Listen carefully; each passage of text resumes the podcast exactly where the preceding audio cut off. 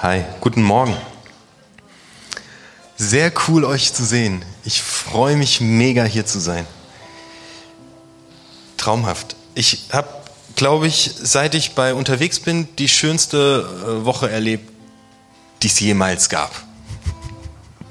Sonntag war Taufe, es war so großartig, ähm, war ein unglaubliches Fest und mein persönliches Empfinden war einfach, Gott war da, hat ein hammermäßiges Wetter, geniale Geschichten gehört, wie Jesus äh, das Leben von Menschen verändert. War traumhaft.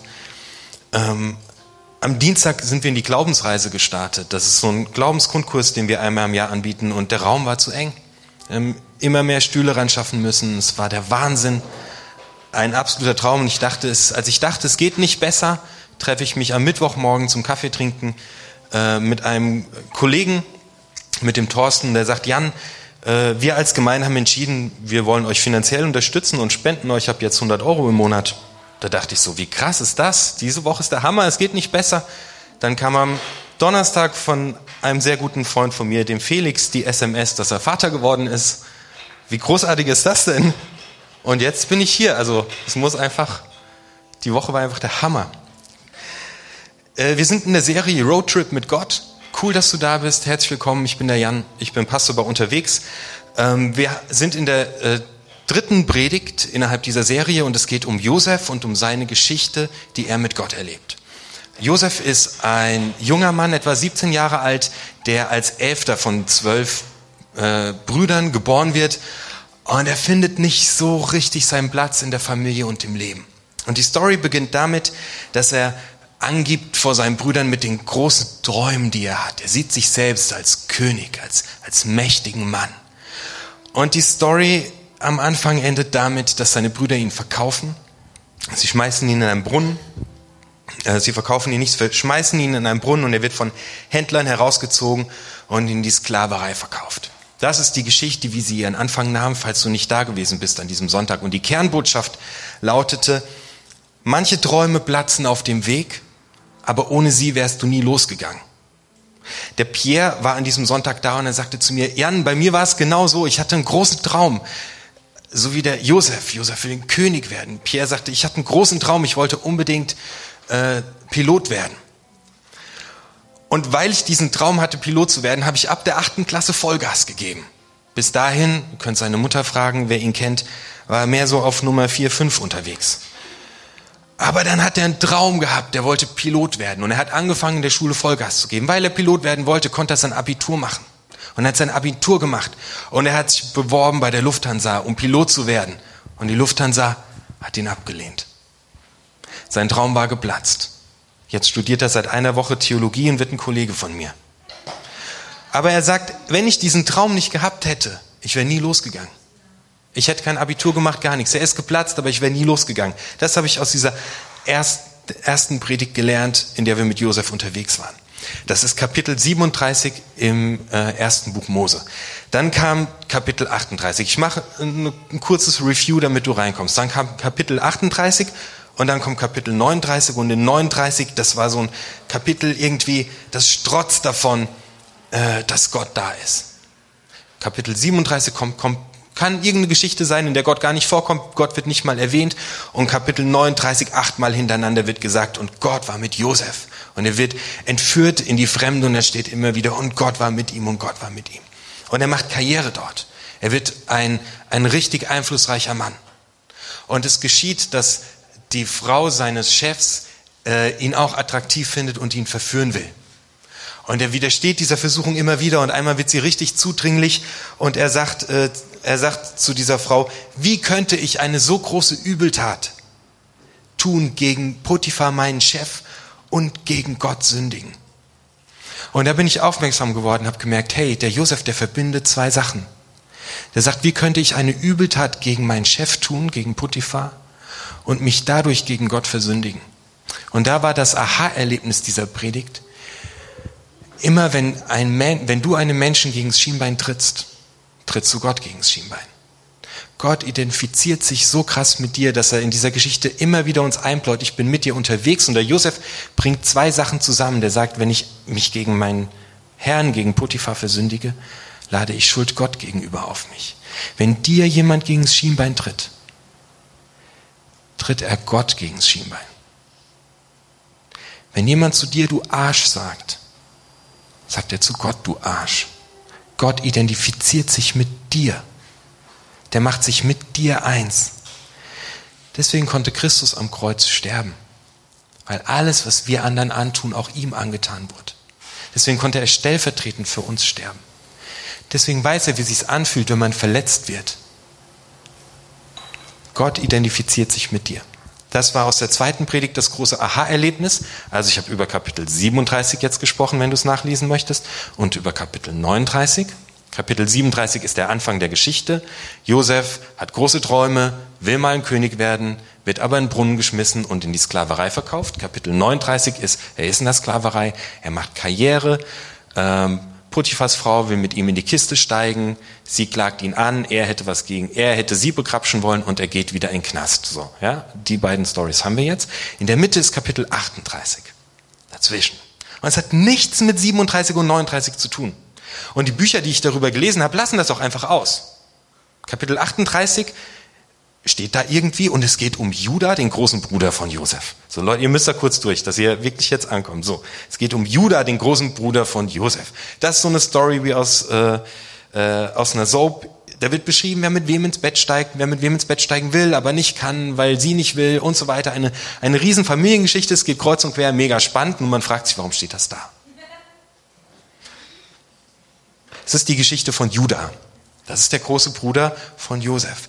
Ich habe nachgeforscht bei rabbinischen äh, Theologen, äh, die, die die ersten sind, die diese Texte bearbeitet haben. Und ich habe nachgeforscht im Matthäusevangelium ganz am Anfang des Neuen Testaments. Die rabbinischen Theologen sagen, dadurch, dass diese Geschichte geschrieben wird, will der Autor klar machen, mit Juda geht eine neue Geschichte los, in der Gott mit seinem Volk unterwegs ist. Weil Juda ist der Erstgeborene dieser zwölf Söhne, die zwölf Stämme Israels. Vielleicht kennst du das Morelli-Unterricht das noch. So, auf jeden Fall. Wenn man ins Matthäus-Evangelium rüberspringt, macht man eine sehr erstaunliche Entdeckung, denn dort wird ein Stammbaum, der Stammbaum Jesu, äh, aufgeschrieben. Rate mal, mit wem der beginnt. Mit Juda.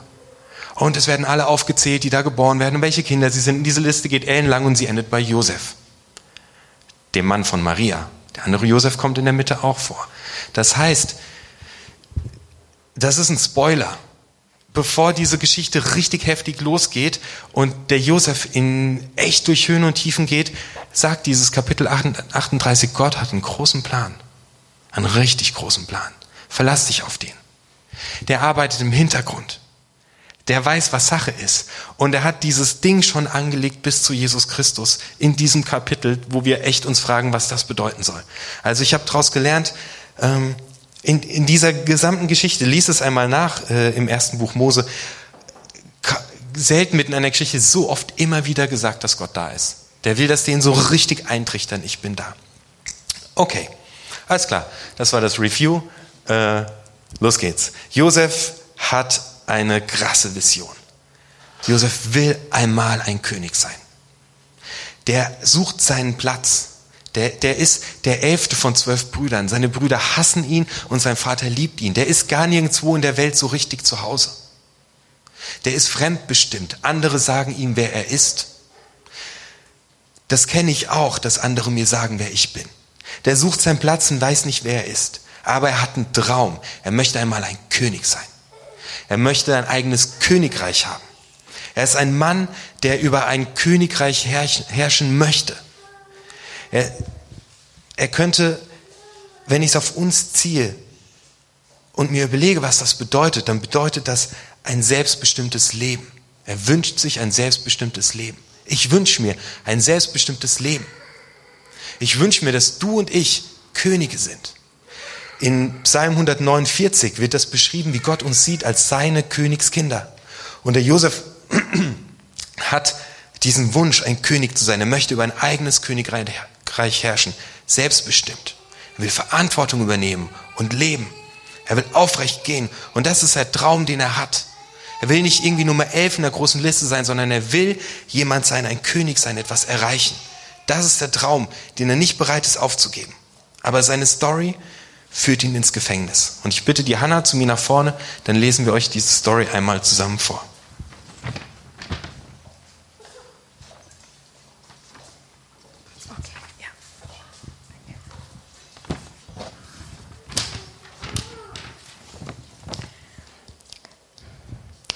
Josef war nun also im Gefängnis, aber der Herr in seiner Treue stand ihm bei.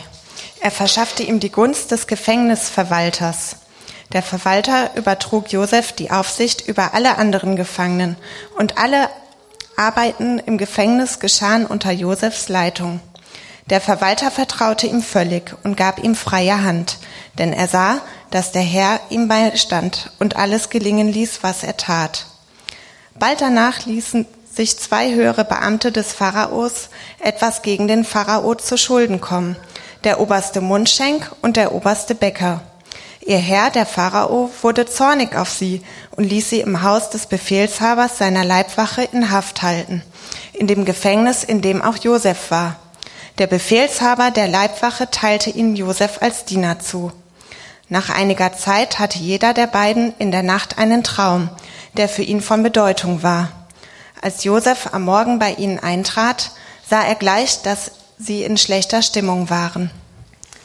Warum lasst ihr heute den Kopf hängen?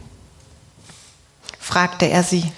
Wir haben geträumt, antworteten sie. Und hier im Gefängnis haben wir keinen Traumdeuter, der uns sagen kann, was es bedeutet. Josef sagte, Träume zu deuten ist Gottes Sache. Erzählt mir doch einmal, was ihr geträumt habt. Zuerst erzählte der oberste Mundschenk seinen Traum. Ich sah vor mir einen Weinstock, und an dem Weinstock waren drei Ranken. Der Saft stieg in die Knospen, sie blühten auf, und schon reiften die Trauben. Ich hatte den Becher des Pharaos in der Hand, ich nahm die Trauben, presste sie über den Becher aus und reichte den Becher dem Pharao. Josef sagte, Hier ist die Deutung. Die drei Ranken sind drei Tage. Heute in drei Tagen wird der Pharao dich erhöhen und dich wieder in sein Amt einsetzen. Dann wirst du wieder wie früher sein Mundschenk sein und ihm den Becher reichen. Aber vergiss mich nicht, wenn es dir gut geht. Tu mir einen Gefallen und empfiehl mich dem Pharao. Bring mich aus diesem Kerker heraus. Man hat mich aus dem Land der Hebräer entführt. Und auch hier in Ägypten habe ich nichts Unrechtes getan. Ich bin ohne jede Schuld in diesem Loch. Als der oberste Bäcker sah, dass Josef dem Traum eine günstige Deutung gegeben hatte, sagte er, Auch ich hatte einen Traum, in dem ich selbst vorkam. Auf dem Kopf trug ich drei Körbe mit Gebäck, einen über dem anderen. Im obersten lagen Backwaren für die Tafel des Pharaos. Da kamen die Vögel und fraßen den Korb leer. Josef sagte, Hier ist die Deutung. Die drei Körbe sind drei Tage. Heute in drei Tagen wird der Pharao dich erhöhen und an einen Baum hängen. Dann werden die Vögel dein Fleisch fressen. Drei Tage später feierte der Pharao seinen Geburtstag. Er lud alle seine Hofbeamten zu einem Festmahl ein. Da erhöhte er den obersten Mundschenk und den obersten Bäcker vor ihnen allen. Den einen setzte er wieder in sein Amt ein und er durfte ihm den Becher reichen. Den anderen ließ er hängen, genau wie Josef es vorausgesagt hatte. Aber der oberste Mundschenk dachte nicht an Josef, er hatte ihn schon vergessen.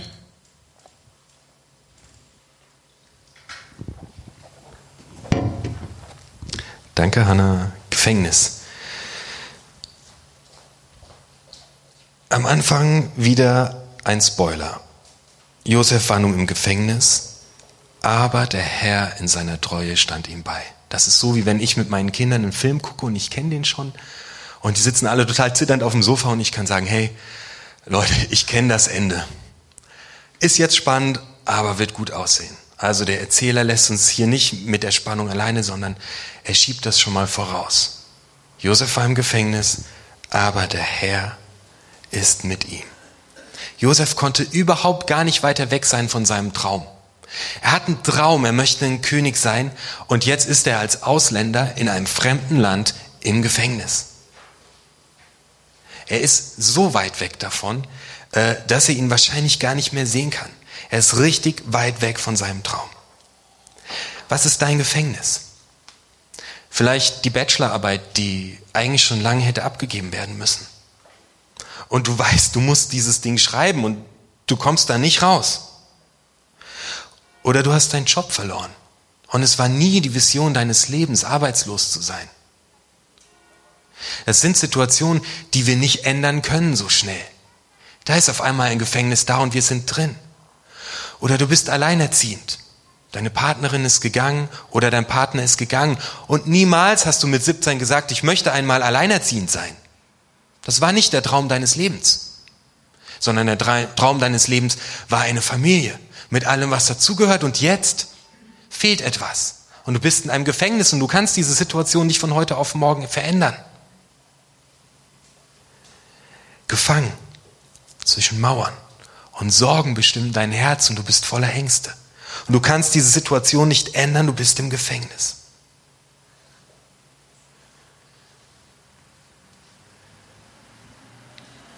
Josef ist im Gefängnis und er klagt sein Leid. Übrigens das einzigste Mal, dass er klagt und jammert. Das finden wir sonst bei ihm nicht mehr. Nicht als er im Brunnen geschmissen wird, nicht als er verkauft wird. Jetzt kommt alles in ihm hoch. Josef sagte, hier ist die Deutung. Die drei Ranken sind drei Tage. Heute in drei Tagen wird der Pharao dich erhöhen und dich wieder wie früher in sein Amt einsetzen. Aber vergiss mich nicht, wenn es dir gut geht. Tu mir einen Gefallen und empfiehl mich dem Pharao. Bring mich aus diesem Kerker heraus. Man hat mich aus dem Land der Hebräer entführt und auch hier in Ägypten habe ich nichts Unrechtes getan. Ich bin ohne jede Schuld in diesem Loch. Josef lässt zum ersten Mal zu, dass der ganze Frust rauskommt. Und er jammert und er klagt und er sieht sich zurecht als Opfer der Umstände. Und es tut weh. Josef betrachtet seine eigene Geschichte. Er ist ein Opfer der Umstände. Und wenn du in einem Gefängnis steckst, weil du gerade in einer Lebenssituation lebst, die so weit weg ist von deinem eigentlichen Traum, wenn du gerade in einem Gefängnis steckst, dann mach es wie Josef. Schau dir dein Leben an. Schau dir an, was passiert ist. Josef lässt es zu, er lässt sein Leben an sich vorbeiziehen und sagt, das und das und das ist in meinem Leben passiert und sorry dafür, aber es war scheiße.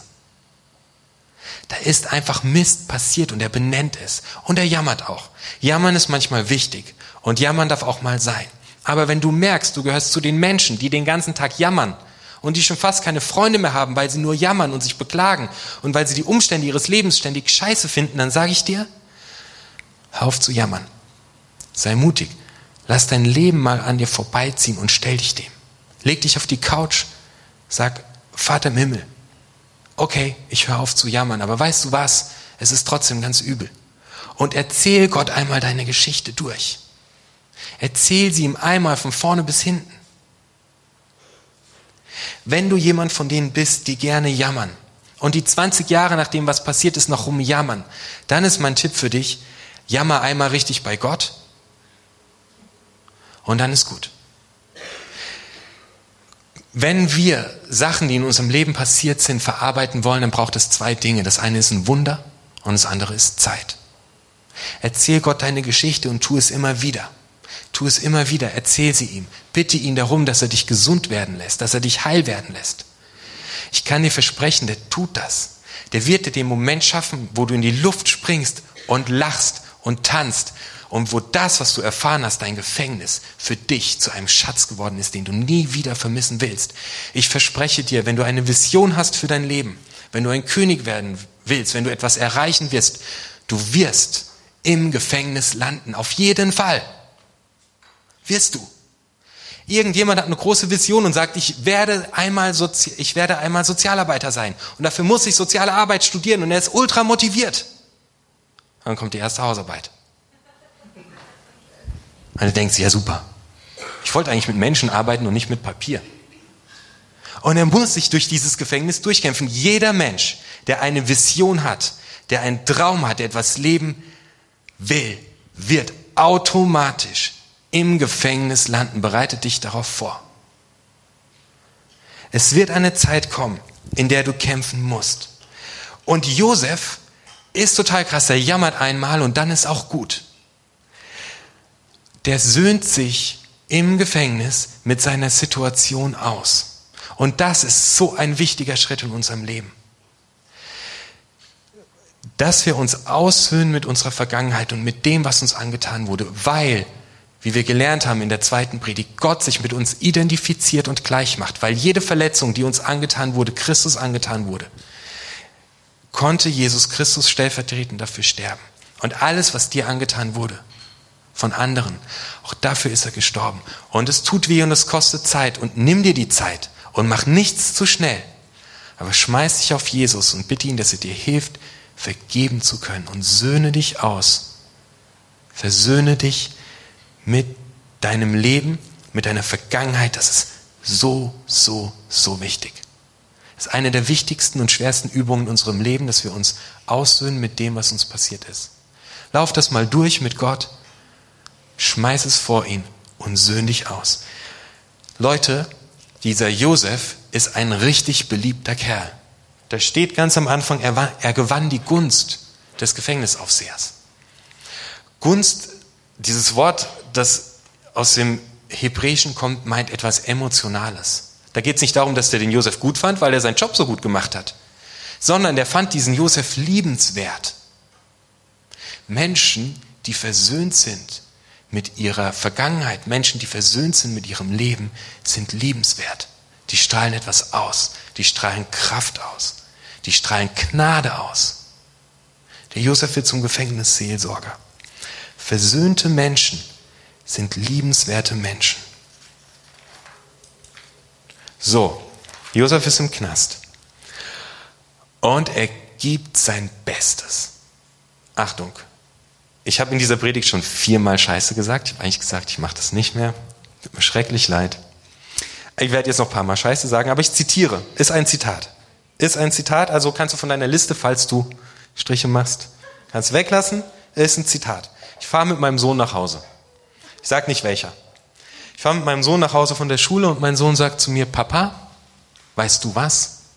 Schule ist scheiße. Ja, Okay. Habe ich gerade jemanden Halleluja rufen hören? okay, weißt du was, Papa? Schule ist richtig scheiße. Aber wenn man in der Schule schlecht ist, dann ist es doppelt scheiße. Deswegen gebe ich Vollgas. Dann ist es nur einmal scheiße. Danach gedacht, sagt er, ich glaube, mit dem Beruf ist es genauso. Wenn man sich keine Mühe gibt, kriegt man einen Scheißberuf. Arbeiten ist scheiße, aber dann gebe ich Vollgas. Fand ich krass. Habe ich viel von gelernt. Schule ist für ihn ein Gefängnis. Kann ich voll verstehen. Von 7 Uhr, äh, von 8 Uhr bis 16 Uhr. Schule ist ein Knast. Und was sagt dieser damals elfjährige Junge? Ich gebe mein Bestes, Sonst ist es doppelt scheiße. Gib dein Bestes im Gefängnis. Gib dein Bestes. Gib alles. Wenn du deine Bachelorarbeit, die vor dir stehst, gerade als Gefängnis empfindest, gib dein Bestes. Gib alles. Gib dein Allerbestes, wenn du deine Lebenssituation gerade als Gefängnis empfindest, weil dir der Partner fehlt, weil dir der Vater fehlt, weil dir die Mutter fehlt, weil du gerade so weit weg bist von deinem Traum, wie du nie sein wolltest. Gib dein Bestes. Gib dein Bestes, wenn du in einer unerwünschten Lebenssituation stehst. Wenn du wo wohnst, wo du nicht wohnen willst. Wenn du aber da gerade nicht rauskommst, wenn du deinen Job verloren hast. Gib dein Bestes. Gib das Beste, was du hast, gib alles. Hör auf, anderen Leuten die Schuld zuzuweisen. Hör auf zu jammern. Hör auf zu meckern. Niemand wird es dir danken.